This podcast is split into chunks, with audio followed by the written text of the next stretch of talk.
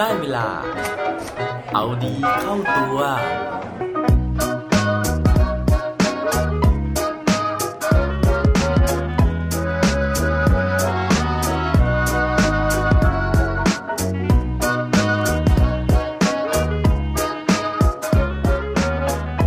คุณชอบเรื่องง่าย ๆ หรือยากๆ มากกว่ากันครับ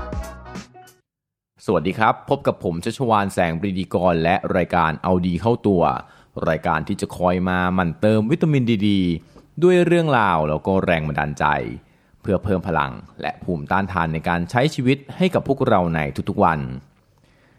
ตอนนี้ผ่านไปครึ่งปีแล้วนะฮะ แล้วก็ถ้าย้อนกลับไปตอนต้นปีนะครับ ผมเคยตั้ง New Year Resolution เอาไว้นะฮะ หรือว่าปณิธานในช่วงปีใหม่ว่าปีนี้นะครับผมอยากจะลองไปร่วมงานไตรกีฬานะฮะซึ่งอาจจะเป็นระยะเริ่มต้นระยะใกล้ ๆ ก่อนนะครับ แล้วก็เมื่อสักสองสาวันที่ผ่านมานะฮะก็เป็นโชคดีมากๆเลยที่อยู่ๆก็ได้อ่านอีเมลนะครับแล้วก็มีอีเมลหนึ่งส่งมาจากผู้จัดการแข่งขันไตรกีฬานะฮะที่ชื่อว่าไบโซนไตรเดชแบงคอกนะครับซึ่งอนุญาตนะฮะให้คนที่สนใจนะครับสามารถที่จะร่วมการแข่งขันในรอบวันที่ 2 สิงหาคมได้ฟรีนะครับ ว่าแล้วผมก็เลยตัดสินใจที่จะลงสมัครไปนะฮะในใจก็ตุ้มตุ้มต่อมต่อมนะฮะว่าตัวเองเนี่ยจะสามารถทำได้หรือเปล่า เพราะว่ารายการนี้นะครับในระยะที่ผมสมัครลงไปเนี่ยจะต้องวิ่งนะฮะ5กิโลเมตร ปั่นจักรยาน 20 กิโล แล้วก็ว่ายน้ำ400 เมตรนะครับซึ่งจริงๆ แล้วถ้าแยกแต่ละกีฬาเนี่ยมันก็ไม่น่าจะยากนะครับ แต่ว่าพอมันจะต้องทำทั้ง 3 อย่างรวมกันแล้วก็ต่อกันเนี่ยก็ไม่แน่ใจเหมือนกันว่าตัวเองจะไหวไหมนะฮะ ทีนี้นะครับพูดถึงไตรกีฬานะฮะซึ่งผมก็รู้สึกว่ามันเป็นความท้าทาย แล้วก็ต้องใช้ความแข็งแรงของร่างกายอย่างมากเลย นอกจากที่ผมจะไม่มั่นใจว่าผมจะทำได้แล้วนะครับก็พอดีกับที่ผมไปอ่านเจอบทความหนึ่งนะฮะถึงเรื่องราวของนักกีฬาไตรกีฬานะครับ ซึ่งไม่ใช่คนธรรมดานะฮะแต่ว่าเป็นคนตาบอด ผมก็เลยสนใจนะฮะแล้วก็อ่านเรื่องราวนี้จนจบเลยนะครับ แล้วก็อยากจะเอาเรื่องราวนี้นะครับ มาเล่าสู่กันฟังให้กับทุกคนเนี่ยได้ฟังไปด้วยกัน ถ้าเกิดพร้อมแล้วไปฟังกันได้เลยครับโดยเรื่องราวในวันนี้นะครับเป็นเรื่องของผู้ชายคนหนึ่งที่ชื่อว่าแดนเบอร์ลินนะฮะซึ่งผมได้ไปอ่านมาจากบทสัมภาษณ์ในเว็บไซต์ The Cloud ซึ่งบทความนี้นะครับเขียนโดยคุณทานลินอดุลยานนท์ คุณทานรินนะฮะได้มีโอกาสที่จะได้นั่งสัมภาษณ์นะครับกับคุณแดนเบอร์ลิน นักกีฬาตาบอด ซึ่งเป็นผู้ก่อตั้งองค์กรทีม Seize Possibility นะครับและยังเป็นนักวิ่งนะฮะที่กำลังวิ่งทำลายสถิติโลก เพื่อเป็นแรงบันดาลใจให้กับเด็กตาบอดจากทั่วโลกอีกด้วยโดยแดนเบอร์ลินนะฮะเป็นนักกีฬาชาวอเมริกานะครับ เขาไม่ได้ตาบอดตั้งแต่กำเนิดนะฮะ แต่ว่าอาการผิดปกติทางสายตาของเขาเนี่ยเริ่มมามีอาการตอนเขาอายุได้ประมาณ 7 ขวบ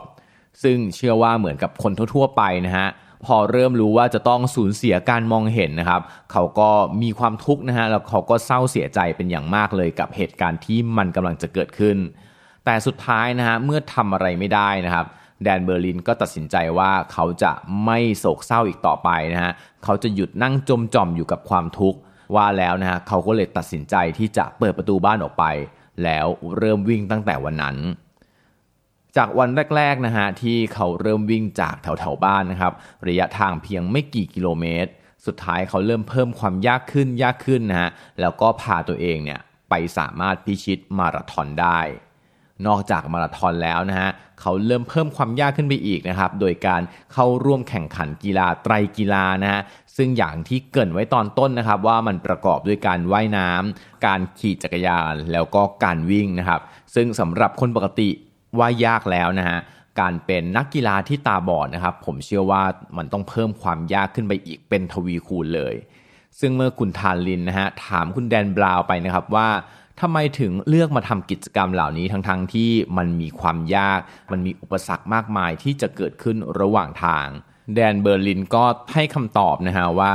สาเหตุที่เขาทำทุกสิ่งทุกอย่างที่กล่าวมานะครับ มันก็เป็นเพราะความยากนั่นแหละ ซึ่งคำตอบที่เขาตอบมานะฮะไม่ได้เป็นคำตอบกวนๆนะฮะหรือว่าเป็นคำตอบที่ต้องการจะมากวนประสาทยอกย้อนนะครับ แต่ว่าเขาพิสูจน์คำพูดของเขาด้วยการกระทำเพราะว่าหลังจากที่เขาพิชิตมาราธอนนะฮะพิชิตไตรกีฬาแล้วนะครับ สิ่งต่อไปที่เขาตั้งเป้าเพื่อที่จะท้าทายตัวเองนั่นก็คือ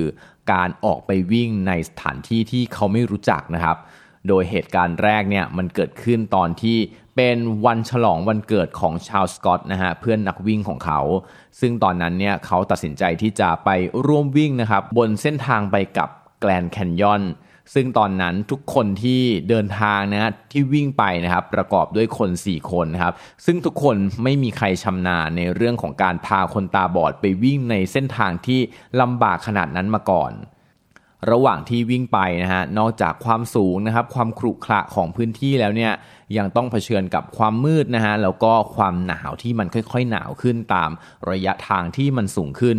จนสุดท้ายเนี่ยอุณหภูมิกลายไปอยู่ที่ศูนย์องศานะครับ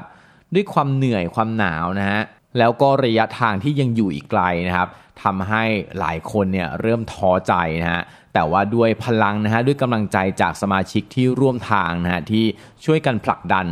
สุดท้ายทั้งหมดเนี่ยก็สามารถที่จะพิชิตเส้นทางนั้นได้หลังจากผ่านไปถึง 28 ชั่วโมง เหตุการณ์ในครั้งนั้นนะครับทำให้แดนเบอร์ลินเนี่ยกลายเป็นนักวิ่งตาบอดคนแรกที่สร้างสถิติ วิ่งข้ามแกลนแคนยอนได้โดยไม่หยุดพักสำเร็จนะครับ หลังจากชัยชนะในครั้งนั้นนะฮะแดนพร้อมกับเพื่อนๆที่ร่วมวิ่งมาด้วยกันถึงจุดหมายเนี่ยก็ตระหนักว่า การท้าทายตัวเองในครั้งนั้นนะครับ มันสามารถที่จะต่อยอดไปสู่อะไรบางอย่างที่สร้างการเปลี่ยนแปลงอะไรสักอย่างได้ นั่นก็เลยเป็นที่มาที่เขาก่อตั้งองค์กรที่ชื่อว่า Team Sees Possibility ซึ่งเป็นองค์กรการกุศลที่พวกเขาตั้งใจจะออกเดินทาง ท้าทายขีดจำกัดตัวเอง 7 ครั้งใน 7 ทวีป เพื่อที่จะระดมเงินแล้วก็นำเรื่องไปเล่านะฮะสร้างแรงบันดาลใจให้เด็กผู้พิการทางสายตาทั่วโลกได้ รับรู้แล้วก็มีแรงบันดาลใจ ในการที่จะกล้าออกไปทำอะไรแล้วก็ท้าทายตัวเอง เพื่อที่จะทำให้คนตาบอดมองเห็นในสิ่งที่พวกเขาอาจไม่เคยมองเห็นมาก่อน แล้วก็ตอกย้ำนะฮะความคิดที่ว่าทุกคนสามารถทำได้มากกว่าที่คิด แล้วก็เพื่อเป็นการส่งสารออกไปนะครับว่าทุกคนทำได้มากกว่าที่คิด จากการทำสิ่งที่ลำพังแค่คนธรรมดายังถือว่าทำได้ยากเย็นนะฮะแต่ว่าแดนเบอร์ลินสามารถทำมันได้สำเร็จ ซึ่งนอกจากแกรนด์แคนยอนแล้วนะฮะสถานที่ที่เขาได้ไปวิ่งผ่ามาแล้วนะฮะมีทั้งกำแพงเมืองจีนนะครับ แล้วก็มีมาชูปิกชูนะฮะ เมืองโบราณของเปรู แล้วก็มีการขึ้นไปบนยอดเขาคิลิมันจาโรนะฮะของแอฟริกาใต้ ซึ่งปกติแล้วเนี่ย การที่จะขึ้นไปบนนั้นนะครับ สถิติของคนทั่วไปเนี่ย ใช้เวลา 5-8 วัน แต่แดนเบอร์ลินนะฮะสามารถทำได้ภายใน 2 วันครึ่ง ย้อนกลับมาที่คำตอบของแดนเบอร์ลินนะฮะถึงเรื่องที่เขาบอกว่าเขาทำทุกอย่าง เพราะว่ามันเป็นเรื่องยากนะฮะนั่นก็เพราะว่าเขาอยากจะเป็นแรงบันดาลใจนะครับ ให้กับเด็กตาบอดทุกๆ คนนะฮะถ้าเกิดว่าคนไหนเนี่ยเกิดสงสัยในความสามารถในศักยภาพของตัวเอง เขาอยากจะให้ดูเรื่องราวของแดนเบอร์ลินนะครับว่า สิ่งที่แดนทำเนี่ยมันเป็นเรื่องของการก้าวข้ามขีดจำกัดของตัวเอง แดนนะฮะมักจะบอกกับเด็กๆเสมอนะครับว่า พวกเธอทำได้แน่นอน มันอาจจะไม่ง่าย แต่ว่าให้ลองคิดดูนะฮะว่า การทำเรื่องง่าย ๆ เรื่องไหนบ้างที่คุ้มค่ากับการลงมือทำแดนยังยกคำพูดของจอห์นเอฟเคนเนดีนะครับที่เคยพูดเอาไว้ว่า เราทำสิ่งเหล่านี้เพราะมันยากไม่ใช่เพราะมันง่าย และยิ่งสำหรับเด็กตาบอดนะฮะแดนบอกว่ามันยากกว่าแน่นอนนะครับ แต่ว่าเราจะเติบโตก็ต่อเมื่อเราได้ฝ่าฟันอุปสรรค ไม่อย่างนั้นเราก็จะกลายเป็นคนที่อ่อนแอ แล้วก็ไม่รู้จักความยากลำบาก ซึ่งนอกจากที่แดนเนี่ยเขาอยากจะเปลี่ยนแปลงทัศนคตินะฮะของเด็กตาบอดที่มีต่อตัวเองแล้วนะครับเขายังอยากที่จะเปลี่ยนทัศนคตินะฮะของคนอื่นๆ ในโลกนี้นะฮะที่มีต่อเด็กพิการ พวกเขาเชื่อว่ามันมีความเป็นไปได้มากมายที่จะเกิดขึ้นนะครับ หากสังคมเนี่ยดูแลเด็กพิการถูกวิธี สิ่งสำคัญที่สุดก็คือ เราต้องปล่อยให้เด็กพิการเป็นเด็กนะฮะเพราะว่าหลาย ๆ ครั้งเนี่ยเราปกป้องพวกเขามากเกินไป